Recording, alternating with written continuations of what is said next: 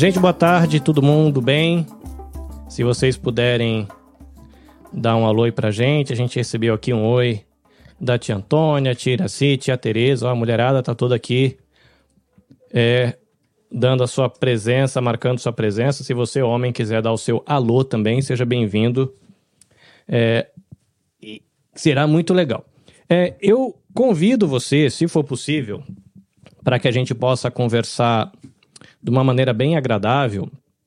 Se for possível, que você é, fique pertinho aí do seu smartphone. É, eu gostaria muito de tentarmos um diálogo, ainda que seja mediado pela internet.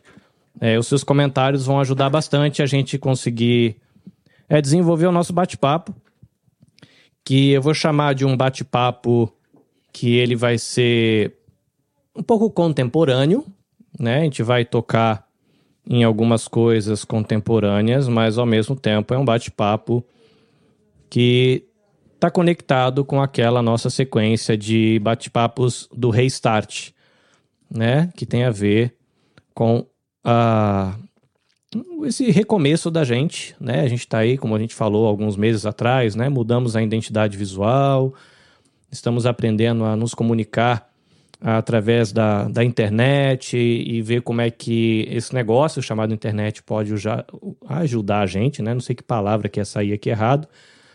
Então, a gente está nesse novo tempo. E a gente já conversou sobre várias coisas é, que, tá, que estão relacionadas àquela nossa visão de onde a gente quer chegar, né? Que nós queremos ser discípulos de Jesus com famílias saudáveis que servem juntas a nossa cidade e o mundo. E o tema do nosso bate-papo hoje vai ser esse aqui: encontros e desencontros. Então, eu, prepara aí o seu smartphone para você conseguir fazer o seu comentário. Que tem uma pergunta para você aqui para a gente é, sorrir um pouco, mas também para isso se tornar algo um pouquinho mais pessoal. Qual foi o último objeto que você perdeu? Tem gente que é muito esquecida, tem gente que é só um pouquinho esquecida. Qual foi o último objeto que você perdeu? Pode até ser um objeto que você perdeu e achou, e pode ser um objeto que você perdeu e não achou nunca mais e está procurando ele até hoje. Diz aí nos comentários qual foi o último objeto que você perdeu. E eu vou até aproveitar que a tia Elisa está aqui no gatilho. Tia Elisa, posso convidar você para aparecer um instantinho? Tcharam! Você só precisa, por gentileza, abrir o seu microfone. Tia Elisa, eu sou uma pessoa que perde muitas coisas. Aqui e ali, toda hora vivo perdendo as coisas. É, qual foi o último objeto que você perdeu, Tia Elisa? Puxa, não tô lembrando, não. Esqueço de deixar, às vezes, onde eu deixo a chave, mas ultimamente eu não tenho perdido muito, não. Qual que é o seu sentimento, tia, quando você esquece a chave e de repente precisa sair, tem horário, como é que fica? É difícil. Dá desespero, né? Porque você precisa sair, tá tudo lá. A chave da porta, a chave do, a chave do carro. Se você não achar, você não pode sair.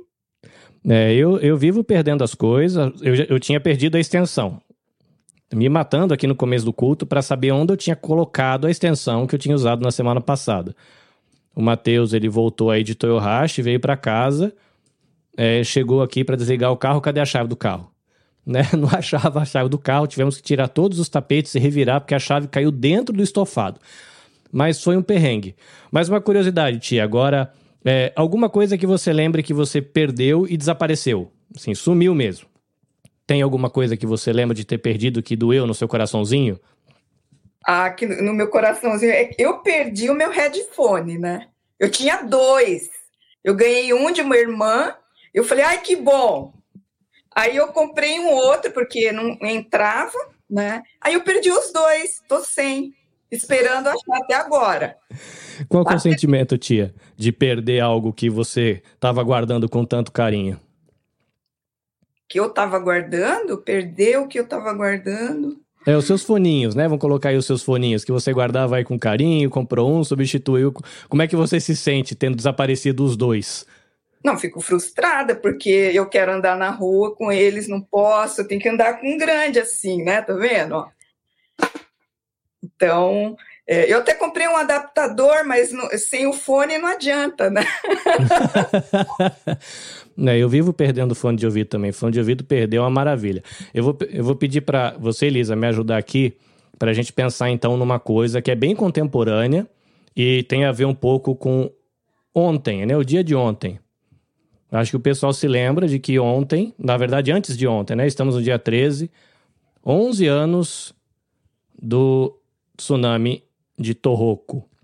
Que tá aí um negócio que a galera perdeu tudo, né? A Elisa falou aqui de frustração.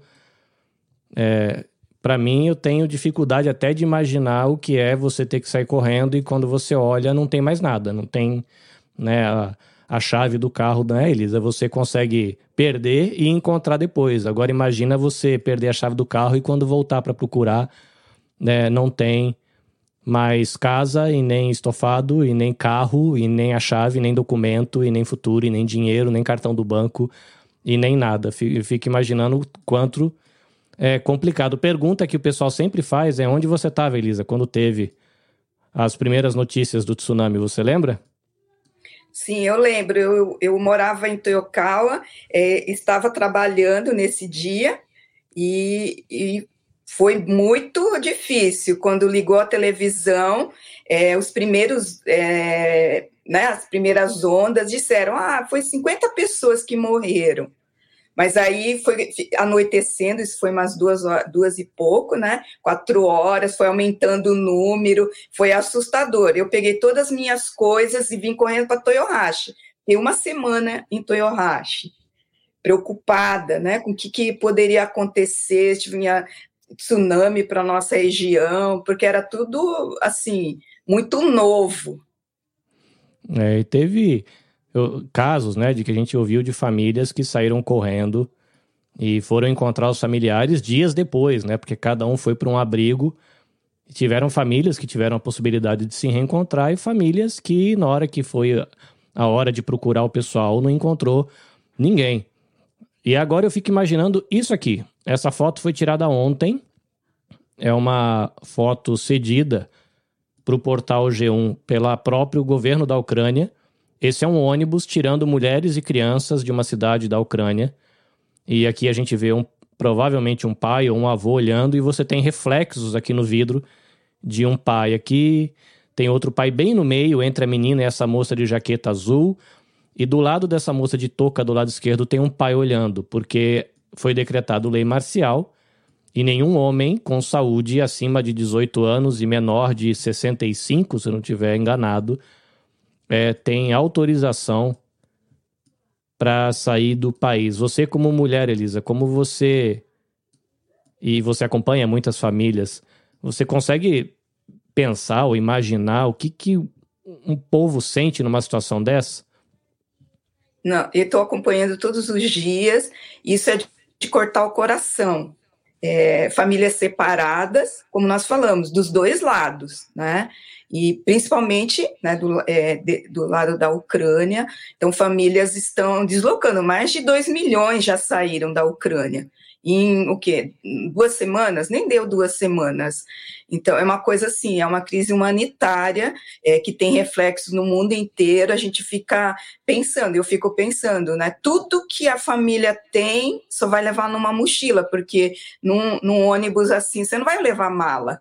E é bom para repensar né, a sua vida. Eu acho que isso ajuda, né? Ver o que, que realmente é prioritário, porque você não vai poder levar nada do que você juntou. Nem dinheiro você não pode tirar, né? Porque agora não dá.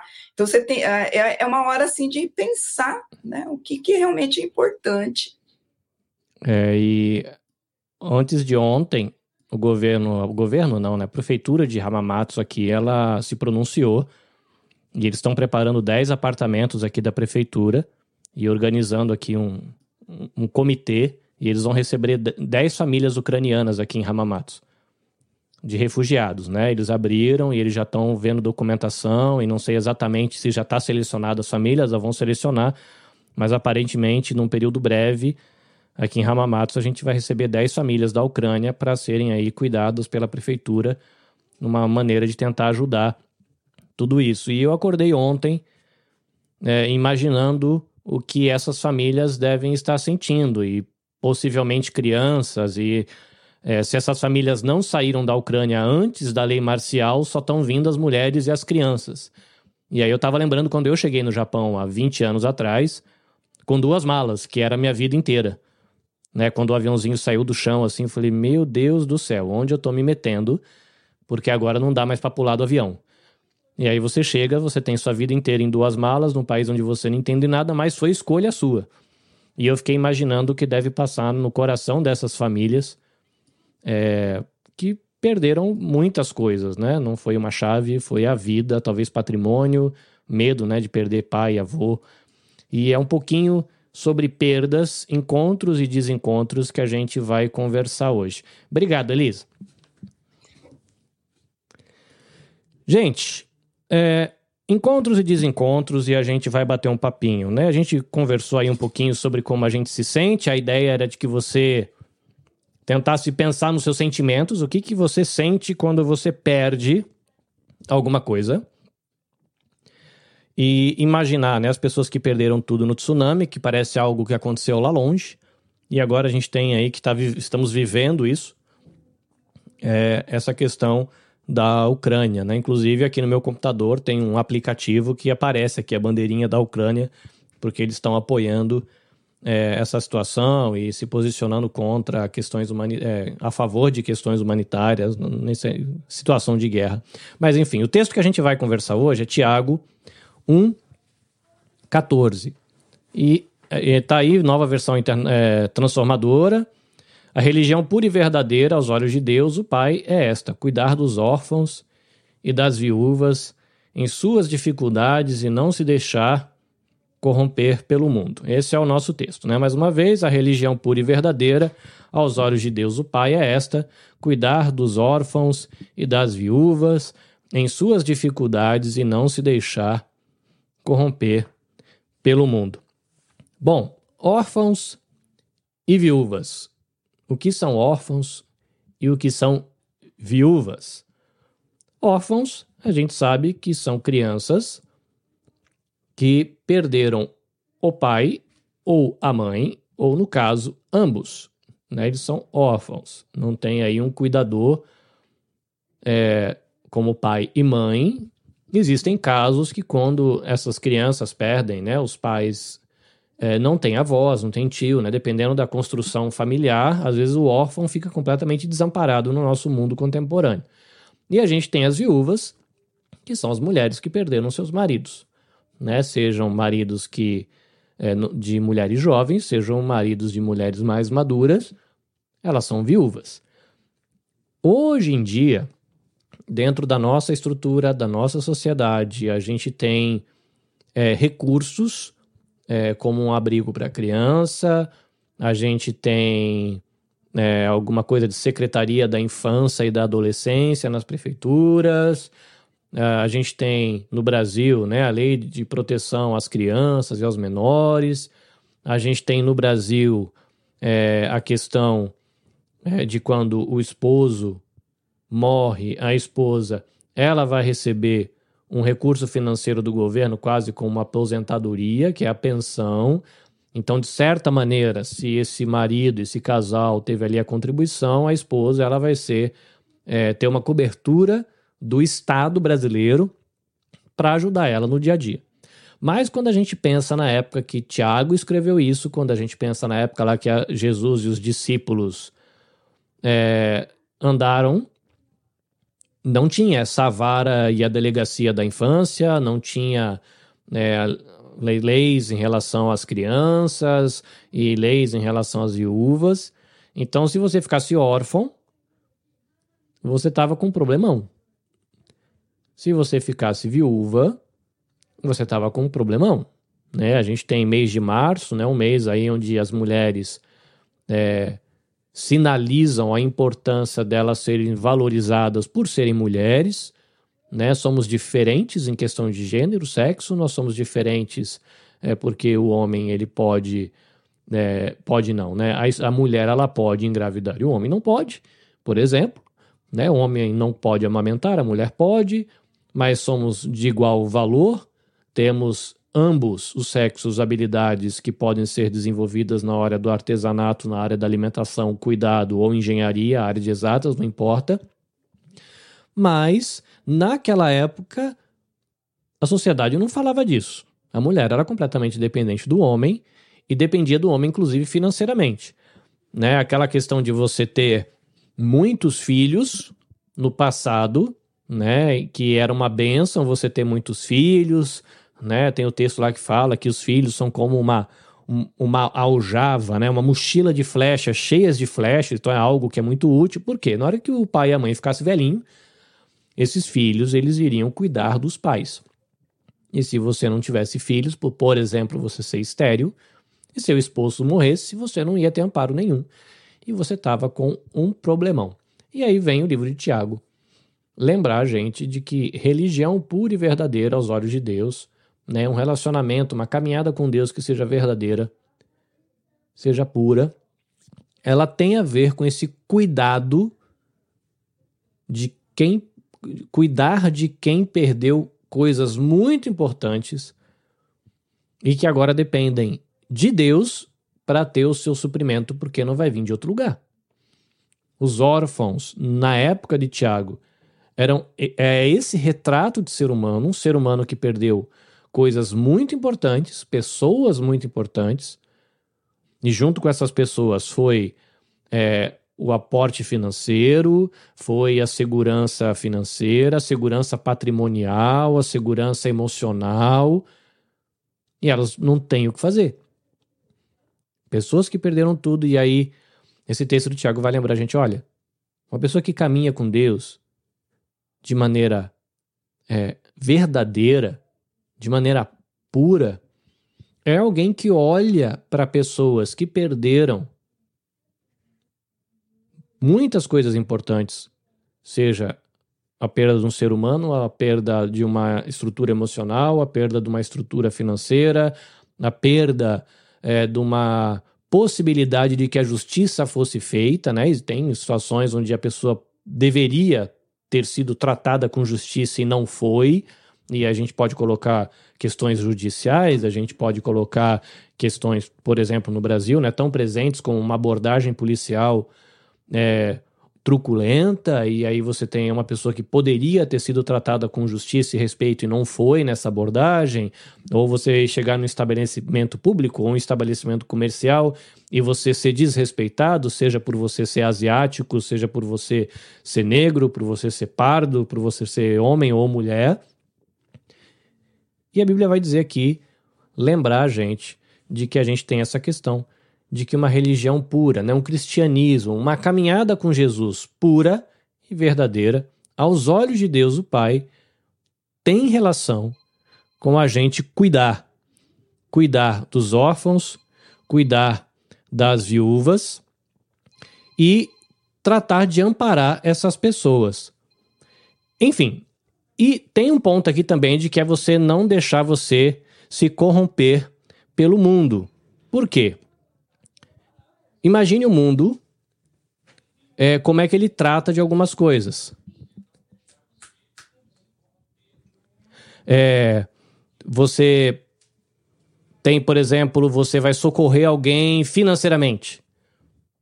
Talvez algumas pessoas vão olhar para você e falar: não, que bobagem, vai socorrer ninguém financeiramente. Uma grande bobagem. Isso para que gastar o seu dinheiro que você trabalha fazendo hora extra para ganhar para socorrer alguém?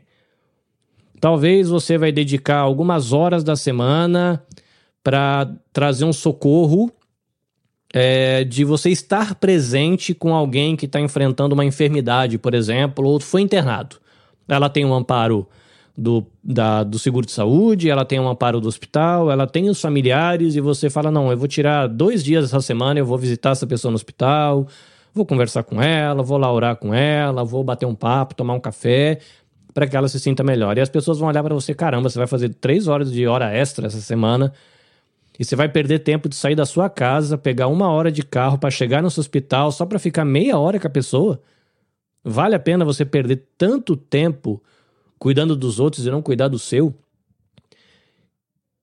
E o texto de Tiago, muito pequenininho, muito simples, ele tem essa chamada de que andar com Jesus de maneira pura, de maneira verdadeira, aos olhos de Deus, tem relação com você se dispor em amor para cuidar de outras pessoas, oferecendo socorro necessário, seja ele financeiro, seja ele emocional, seja ele espiritual, seja ele, sei lá, de recurso material, de de repente você ajudar alguém para que ela encontre uma possibilidade acadêmica, enfim. Quando você fala de cuidar de órfãos e viúvas, tudo isso está no horizonte. Porque uma criança órfã, ela vai precisar ser educada, aprender limites. Uma criança órfã, ela vai precisar se alimentar bem, ela vai precisar se higienizar bem, ela vai precisar de oportunidades de educação, ela vai precisar de treinamento profissional para ela desenvolver uma habilidade para que depois ela cresça e saiba é, oferecer um serviço à sociedade.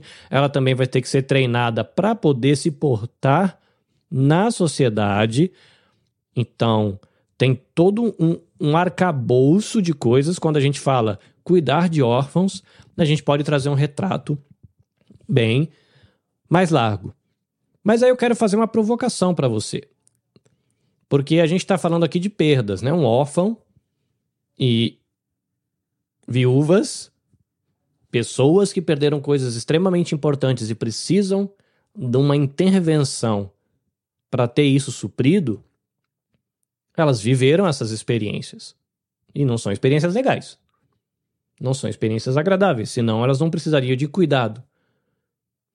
Como você se sente? O que, que ele passa na mente, no coração, quando você pensa na experiência dessas pessoas? Se a gente trazer à mente é, as consequências do tsunami, se a gente trazer à mente as consequências da, da guerra entre Rússia e Ucrânia, a gente tem muita ferida, a gente tem muita perda material, a gente tem perda de vidas, a gente tem perda de noites de sono, a gente tem perda de patrimônio, a gente tem perda de recurso financeiro, a gente tem perda de empreendedores que perderam o seu estabelecimento, a gente tem perda de investimento financeiro, a gente tem perda educacional, porque escolas são destruídas, a gente tem perda de saúde. E como é que você se sente? Como é que você lida com isso dentro de você quando você pensa de que existem existe nesse mundão coisas que não são nada legais? Pessoas que vivem experiências que não são nada agradáveis. E, dependendo da situação, experiências destruidoras. Eu não sei se você sabe, talvez você saiba, eu tenho 40, quase 42 anos, mas eu perdi meu pai quando eu tinha por volta de uns 10 anos de idade. Né? Então eu sou um órfão de pai. E recentemente, com a ajuda né, de um profissional cristão, um terapeuta, um psicólogo, eu tenho percebido que ao olhar para minha história que eu não gostava muito de olhar para essa questão, de olhar para minha vida e me enxergar como órfão. Por quê? Entre muitas respostas possíveis, tem o fato de que se eu reconhecer que eu sou um órfão, eu tenho que encarar a realidade de que eu passei por uma experiência de perda e que não foi legal. Eu perdi um pai na minha pré-adolescência, depois de lidar com, sei lá, seis anos com um câncer, quimioterapia e aquela coisa toda, e ele morreu. Então eu não vivi metade da minha pré-adolescência com o meu pai, eu não vivi a adolescência com meu pai, eu não fui, pro, por exemplo, formatura do segundo grau, é, formatura do exército, é, sei lá, casamento, noivado, essas coisas não teve presença de pai. Então, se eu reconhecer que eu sou um órfão, eu tenho que olhar para minha carinha no meio de uma foto de uma experiência ruim. E eu percebi que nessas três décadas que se passaram, eu não queria lidar com isso. Eu queria ignorar essa experiência. E entre outras coisas, é, uma das coisas que me leva a ter resistência de lidar com essa expressão e dizer eu sou um órfão de pai e me tornei um órfão de pai na minha infância, é porque eu tenho que reconhecer de que se eu experimentei isso e Deus é o cara que está pilotando o mundo, Deus permitiu que eu vivesse essa experiência desagradável. E como é que a gente resolve isso no coração? Porque existem algumas hipóteses. Deus estava dormindo e não viu. Deus é desastrado igual Carlinhos. Na verdade, ele até viu, mas ele não queria fazer. Foi que ele passou e derrubou e aconteceu. Não, não, não. Deus viu, mas fez de conta que não viu. Deus viu e não tinha poder para fazer nada. Ah, não, não, não. Deus fez de propósito.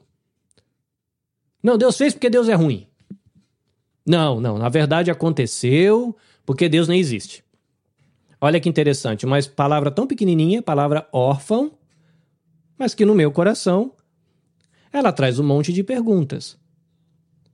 E quando a gente pensa no tsunami, quando a gente pensa em guerras, a gente tem essa que a gente está vendo todo dia na televisão, mas já existiram outras, e infelizmente, possivelmente virão, virão mais no futuro. E aí?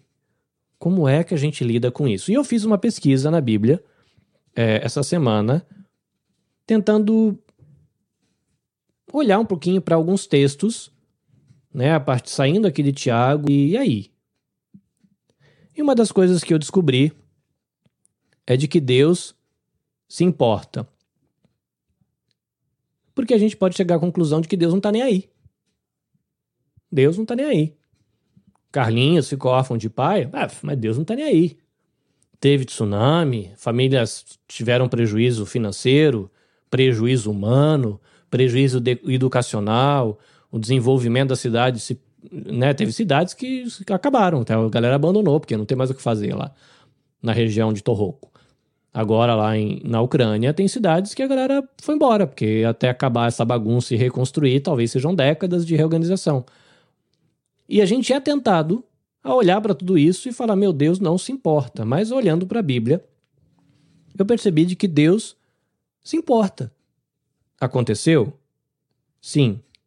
Houve prejuízos humanos, emocionais, financeiros, patrimoniais. Na minha experiência pessoal, sim. Na experiência das pessoas do tsunami, por exemplo, sim. Na guerra que a gente está vendo todo dia na televisão, também existe. Mas Deus se importa. E aqui eu vou trazer dois textos para você é, poder pensar um pouco sobre isso. E a gente vê aqui, eu peguei dois textos que têm a ver, inclusive, com a questão do órfão e de viúvas. Então, daqui em Deuteronômio 10, 18 diz: Deus, ele faz justiça aos órfãos e às viúvas. Ele ama os estrangeiros que vivem entre vocês e lhes dá alimento e roupas. Né? Esse livro de Deuteronômio, para a gente que está vendo a guerra na Ucrânia agora, parece fazer todo sentido, né? Deus ele vai fazer justiça a órfãos e viúvas e Deus ele vai amar estrangeiros que estão indo para outros lugares como refugiados para buscar abrigo físico, proteção física e emocional durante esse período tão difícil da história daquele pedaço do mundo. E quando a gente pensa e pensa, não, quando a gente ouve um texto bíblico dizendo que Deus faz justiça ao órfão e à viúva, a gente tem que trazer à mente tudo isso que está em volta. Deus ele faz justiça, ele vai atrás de responder de maneira correta e dirigir uma resposta a essa experiência que a pessoa viveu, dando estrutura humana né? Providência humana, pessoas que vão estar por perto, providência financeira, providência material, provisão patrimonial, física, provisão de oportunidades, quando a gente fala de Deus cuidando de órfãos e viúvas, a gente tem que pensar que é uma coisa grande, não é um negocinho assim que Deus olha e faz. Ah, fazer o quê? Fazer um negocinho aqui. Não, quando a Bíblia diz que Deus faz justiça, tem uma, uma coisa em volta que é muito grande. São, se a gente imaginar um tabuleiro de joguinhos, são muitas pecinhas que Deus vai mexer para que ele possa fazer justiça a órfãos e viúvas para que ele possa mostrar que ele ama os estrangeiros. E lembra de que na Bíblia, no pensamento do povo hebreu, no pensamento do povo do Velho Testamento, se você não faz, você não ama. Quem ama, faz. Então, quando diz aqui Deus ele ama os estrangeiros, não é que Deus escreve um tweet assinado embaixada do país Carlinhos de tal. Não. Quando a Bíblia diz que Deus ama, é porque Deus se importa e ele se move, ele faz alguma coisa. Tá? Então ele dá alimento para os órfãos, para os estrangeiros e para as viúvas. Salmos também vai dizer: Deus, ele é pai dos órfãos, ele é defensor das viúvas. Esse é Deus, cuja habitação é santa. Quando fala que Deus mora num lugar santo, quer dizer que Deus ele é separado ele não faz as coisas como os outros fazem, como os outros deuses fazem, como as outras divindades fazem, como os reis da terra fazem, como os pais fazem, mas Deus é um Deus que é diferente. Tem pureza na sua atuação e no socorro, e esse Deus, ele atua como um pai dos órfãos, como um defensor das mulheres, né? Novamente aí mês de março, né? É muito importante a gente lembrar na questão de defender as mulheres para a gente não abortar todo o talento e o potencial que Deus colocou nas nossas irmãs em Cristo que nasceram aí com o sexo feminino. Muito bem. Nos nossos encontros e desencontros da vida, Deus se importa com você. Essa é uma das coisas que a gente pode deduzir e entender a partir né, de um olhar alguns textos bíblicos, e aqui eu deixei dois. Outra coisa que eu percebi também de que nos encontros e desencontros da vida, Deus, ele não fica parado. Né? Como eu disse no texto anterior, amor, né? A gente pode dizer hoje, ah, eu amo Michael Jackson, eu amo Elvis Presley, né? Coisa velha, né? É, enfim, eu amo o artista tal, a dançarina tal, o youtuber não sei o que, eu amo fulano. Para a Bíblia, amar é movimento. Quem ama faz algo em direção a outro. E eu percebi, olhando a Bíblia, pensando nesses encontros e desencontros da vida, de que Deus não fica parado. Dois textos aqui para a gente pensar. João 14, 27. Jesus diz: Eu lhes deixo um presente, a minha plena paz. Essa paz que eu lhes dou é um presente que o mundo não pode dar. Portanto, não se aflijam e não tenham medo. E eu vou já emendar aqui em Gálatas 5, 22 e 23. Mas o Espírito produz este fruto: amor, alegria, paz, paciência, amabilidade, bondade, fidelidade, mansidão e domínio próprio. Não há lei contra essas coisas. Aí você fala, Carlinhos, o que, que tem a ver isso com os nossos encontros e desencontros da vida? com as nossas experiências de perda e com as experiências de perda de outras pessoas. Vamos pensar na, nesse trecho do livro de João. Quando a gente ouve, eu lhes deixo um presente, onde estava Jesus quando falou isso? Jesus estava andando aqui na terrinha onde a gente põe o pé. Se nós acreditamos naquilo que a Bíblia diz, quer dizer que Deus ele saiu lá do rancho dele e veio aqui no nosso bairro andar com a gente. E ele não veio aqui para passear e tirar foto para o Instagram, mas ele veio aqui para fazer algo que transformasse a nossa história. Essa transformação, ela tem a ver com um relacionamento de shalom, de paz, de reconciliação com ele mesmo, o próprio Deus, reconciliação com a criação, uma reconciliação com você mesmo e uma reconciliação com o outro. Lembra da experiência de Adão e Eva?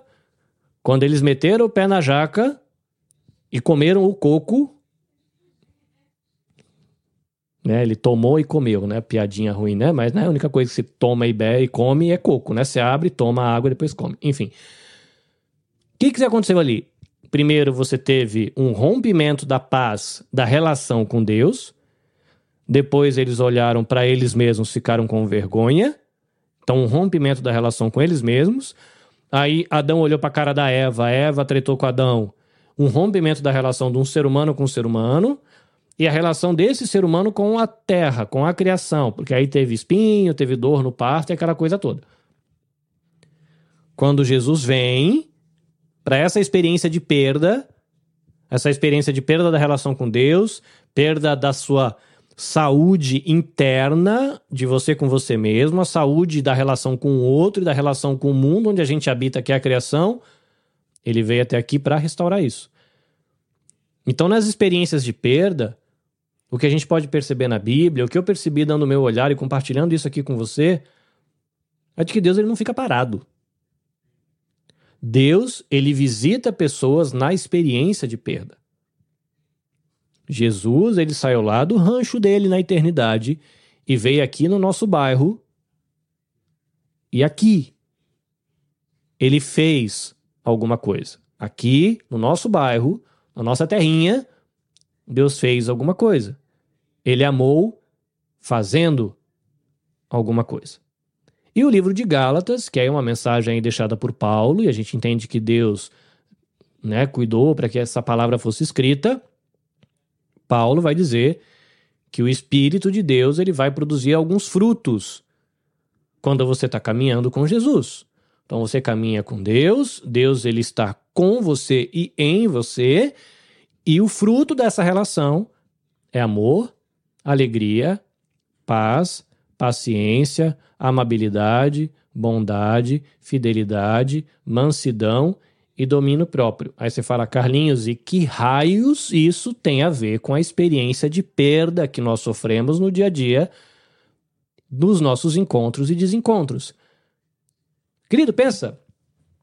Se amor é movimento, e aqui esse texto de Gálatas está dizendo de que Deus ele vai gerar em você nessa caminhada com ele um fruto de amor, Deus ele vai gerar situações para que você seja treinado na experiência de amar. Quer dizer que Deus vai gerar para você e vai se mover na sua história para que você tenha possibilidades de experimentar e exercitar o fruto do espírito chamado alegria. Deus ele vai articular e se mover na sua história para que você perceba, experimente e exercite a paz.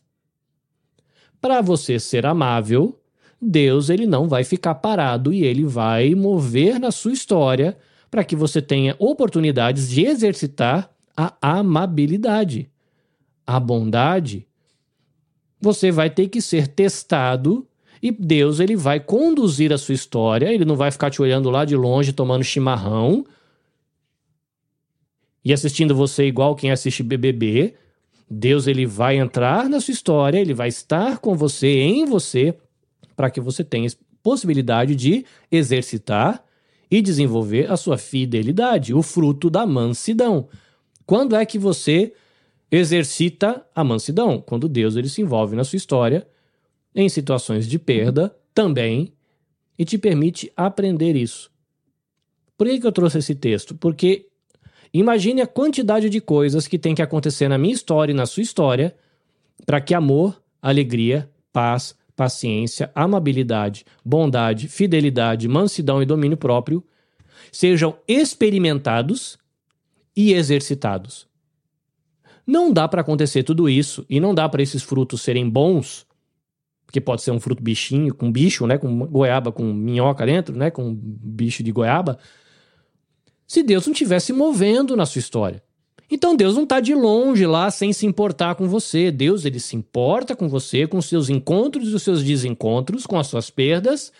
E Deus não fica parado. Ele não fica parado olhando a minha história, ele não fica parado olhando a sua história, nem a história da pessoa que está do seu lado. Deus ele se importa e ele não fica parado nos nossos encontros e nos nossos desencontros. Mas tem mais uma coisa que eu percebi também quando eu estava fazendo a minha pesquisa. De que nos nossos encontros e desencontros, e que, da mesma maneira que órfãos, viúvas e estrangeiros, né, aqui no Japão nós somos estrangeiros, mas da mesma maneira que órfãos e viúvas experimentam perdas e podem perceber que Deus se importa e podem perceber que Deus ele não fica parado, você vai ter que perceber que também você é parte da resposta de Deus para outras pessoas. Deus ele sai lá do rancho dele e vem aqui no nosso bairro, em Jesus. Jesus ele volta lá para o rancho depois de completar a primeira parte da missão dele, porque a segunda parte vai ser quando ele voltar para completar tudo, mas ele completa a primeira parte da missão dele e volta pro rancho. Só que ele não larga a gente aqui nesse boteco aqui largado. Deus ele deixa a gente aqui acompanhado do Espírito. E Deus ele nos acompanha. E Deus ele se importa, e ele está vendo o nosso dia a dia, e ele se move, ele não fica parado e como a gente falou, ele vai articular várias situações e conduzir a sua história, as coisas que estão acontecendo, para que os frutos do Espírito apareçam. E se você imaginar esse tabuleiro, onde várias pecinhas se movimentam, pessoas se movimentam, escolhas são feitas, circunstâncias, situações acontecem, e isso acontece através da nossa interação com pessoas. E quando uma pessoa perto de você tem uma experiência de perda, assim como um órfão ou uma viúva, você é parte da resposta de Deus para essa pessoa.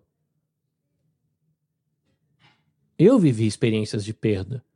Você com certeza viveu experiências de perda. Talvez você esteja vivendo experiências de perda hoje. Perdas de oportunidade, perdas de saúde emocional, perdas de perspectivas de futuro. Um órfão que perde pai e mãe na antiguidade, o que, que sobra para ele no futuro? Passar fome agora, talvez ser vendido como escravo, talvez ser, ser levado como escravo ou morrer de fome. Perda de perspectiva de futuro. Talvez você tenha perdido as suas perspectivas de futuro. Talvez você deixou passar algumas oportunidades na vida que agora você olha para você na situação atual e fala: foi, perdi a oportunidade, e agora? Seja na ação de Deus, de Deus que se importa com você e comigo, de um Deus que não fica parado, seja na ação de Deus que se importa com a vida do outro e não fica parado em relação às perdas do outro, eu sou a parte da resposta para a vida do outro e os outros serão parte da resposta de Deus na minha história. O pecado trouxe prejuízo e perdas para todo mundo. Se você tiver com alguém aí do seu lado, olha para a direita, olha para a esquerda, olha para o sofá, olha para quem está lavando louça, para quem está fazendo a janta enquanto está ouvindo o culto, para quem está aí no mercado e está aí do, com as pessoas ao seu lado, ou você que está tomando, se você estiver no Brasil aí tomando seu café da manhã, ouvindo isso, essa pessoa que está aí do seu lado tem experiências de perda. Talvez ela não tenha vivido o tsunami, talvez ela nunca tenha vivido uma guerra, talvez ela nunca tenha sido órfã e nunca tenha experimentado a viuvez. Mas essa pessoa tem experiências de perda causadas pelo pecado.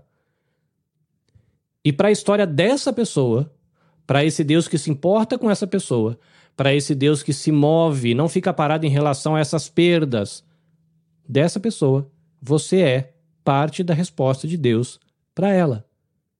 E essa mesma pessoa que está do seu lado, ela é parte da resposta de Deus para você. E vamos olhar dois textos para a gente ver como a Bíblia nos, nos leva a pensar sobre isso. Você é parte da resposta. 2 Coríntios 1,4. Deus, ele nos encoraja em todas as nossas aflições. Que bom, Jesus vem, dá um colo quentinho pra gente. Tá com dor de barriga, Jesus faz chazinho de camomila. Tá com fome? Sopinha quente no inverno. Tá um calor danado aí no verão, 35 graus de manhã no Brasil. Jesus faz suquinho de limão, né? Saudade, né? Limãozinho Tahiti, limãozinho com gelo, né? Depois um, um pãozinho furado com carne moída ou com chachicha dentro. Deus faz. Ele nos encoraja a passar pelas nossas aflições. Só para você se sentir o mais bonito do mundo, filho amado e metido, porque Deus cuida de você? Não. Para que, com o encorajamento que recebemos de Deus, a gente possa encorajar outros quando eles passarem por aflições. Você, ao ser alvo do amor de um Deus que se importa com você, você e eu, ao sermos alvos do amor de um Deus que se importa e não fica parado quando vê as experiências de perdas que a gente tem, ele nos encoraja para a gente conseguir passar por essas experiências de perda, a gente superar essas experiências de perda. Uma palavra que se usa muito hoje, a gente ressignificar as experiências de perda. Para quê? Para que a gente possa encorajar outras pessoas sendo parte da resposta de Deus para elas enquanto elas passarem por aflições. E nessas situações, onde você está sendo encorajado por Deus e consegue superar a dor, não ignorar a perda, mas sentir a perda, viver a perda, lidar com o luto, olhar com o que você aprendeu, chorar o que você perdeu, ressignificar aquilo e continuar a sua caminhada saudável, você vai ter condições, como Gálatas diz, de ajudar a levar os fardos uns dos outros. E desse modo, você obedece à lei de Cristo. Por quê? Porque Cristo saiu lá do rancho dele e visitou pessoas que sofrem na dor delas, lá na onde a dor delas estava. Jesus não mandou um tweet para resolver a situação. Jesus não mandou um, a Amazon entregar um negócio para resolver a situação. Deus ele saiu lá do rancho dele e veio lá no bairro da galera para resolver o problema em loco. Você não vai mandar um tweet para resolver a dor do seu irmão. Às vezes vai ajudar, às vezes o tweet faz parte, mas não é só isso. Você não vai fazer um postzinho no Instagram ou mandar duas mãozinhas assim no WhatsApp, entendeu? Não. Você vai ajudar a levar o fardo um dos outros, obedecendo desse modo a lei de Cristo, vivendo como ele, porque ele saiu do lugar de conforto dele e foi até lá onde a pessoa está vivendo a experiência de perda. E ali ele fez diferença.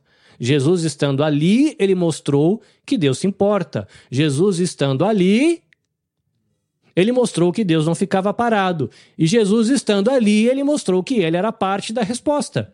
Então, quando você tem um irmãozinho sofrendo uma coisa que de repente você já sofreu, ou uma coisa diferente, mas que você já aprendeu na sua caminhada com Deus como lidar, e você vai visitar essa pessoa lá no sofrimento dela, ali você vai ter condição de levar o fardo dela. O que, que é isso? É um negócio pesado para carregar que ela não está dando conta de carregar sozinha. Você vai ajudá-la a carregar aquilo.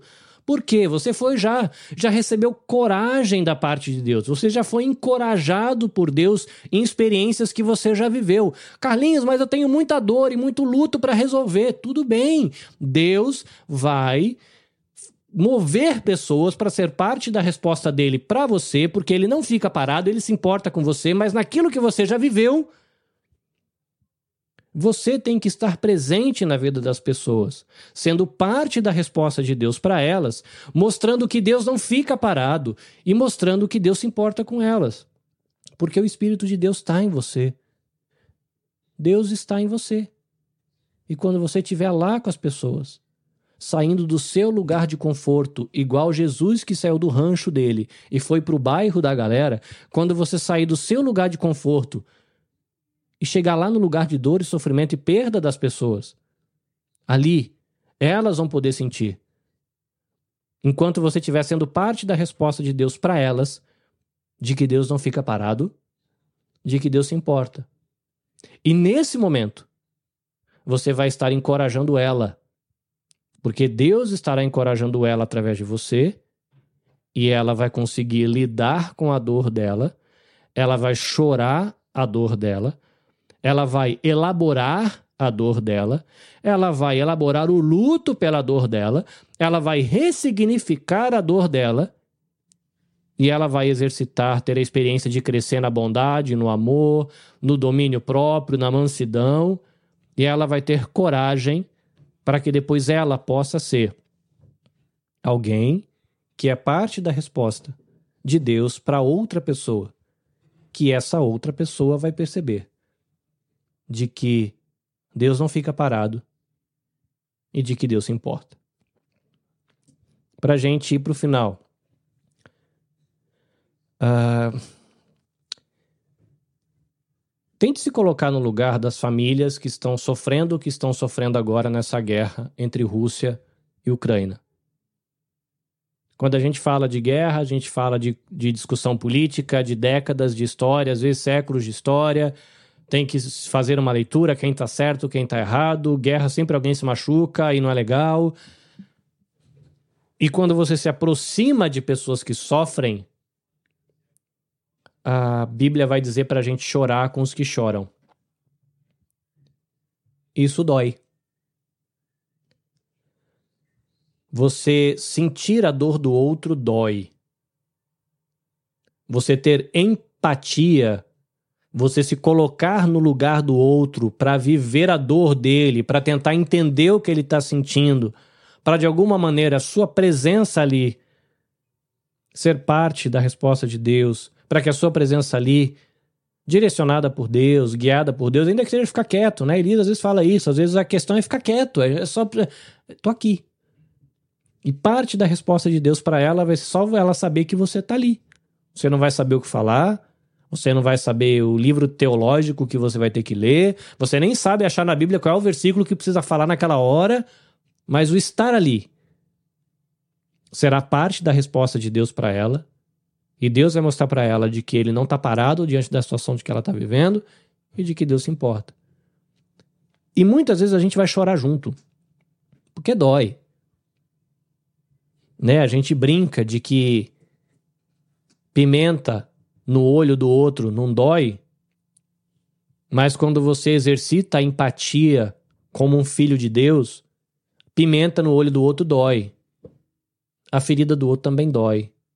O prejuízo do outro também dói. O casamento do outro que foi pro buraco também dói. O estupro do outro que foi estuprado também dói. O assalto do outro também dói. O desrespeito por conta da raça, da etnia, da situação financeira do outro também dói.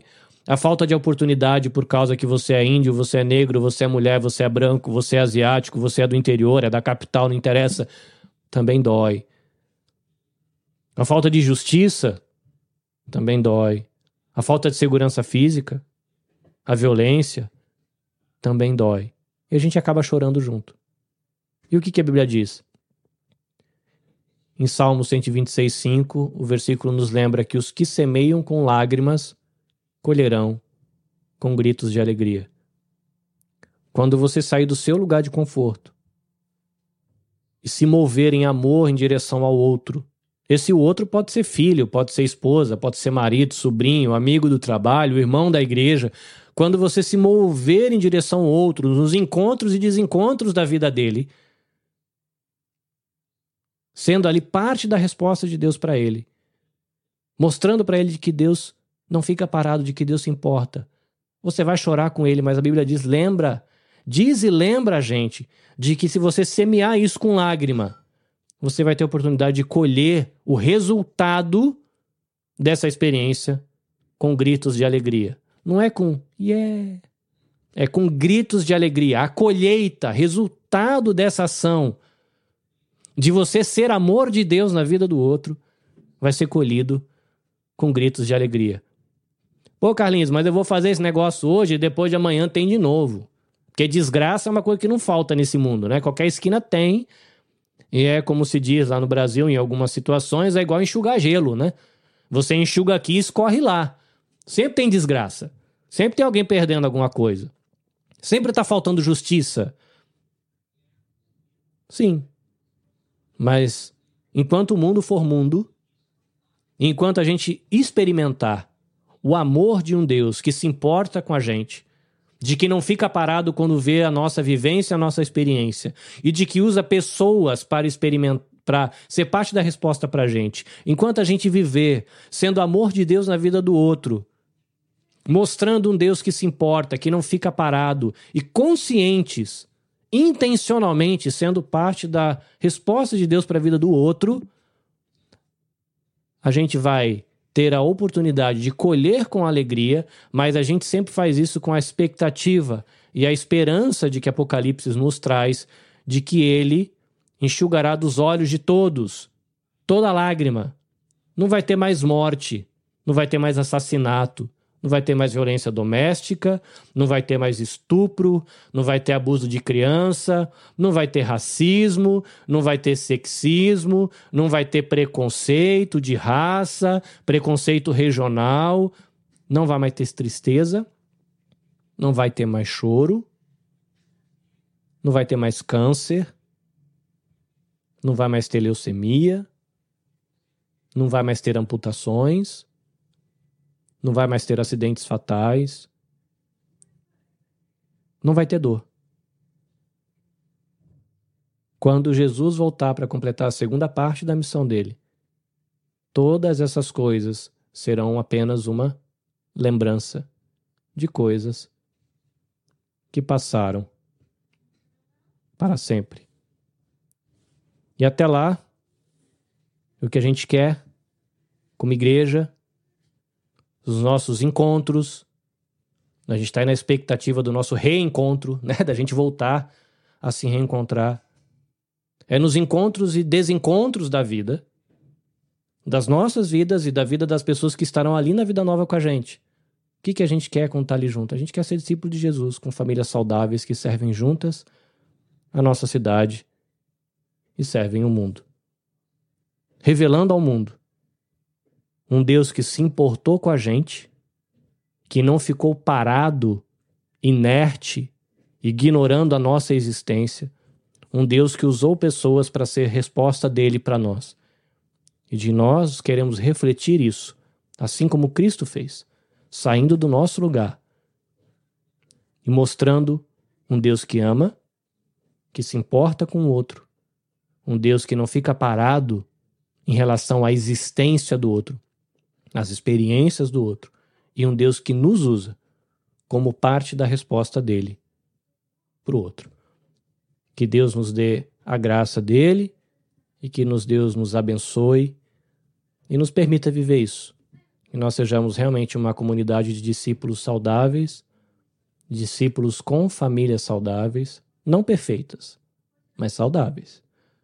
Não que alcançaram tudo, mas que estão caminhando. Queremos ser discípulos, queremos caminhar com Jesus. E aí, juntos, unidos nesse propósito, nesse sonho, nessa visão, a gente servir a nossa própria comunidade, as famílias que estão ali dentro, a nossa cidade e, por que não, o mundo. Amém? Deus abençoe você.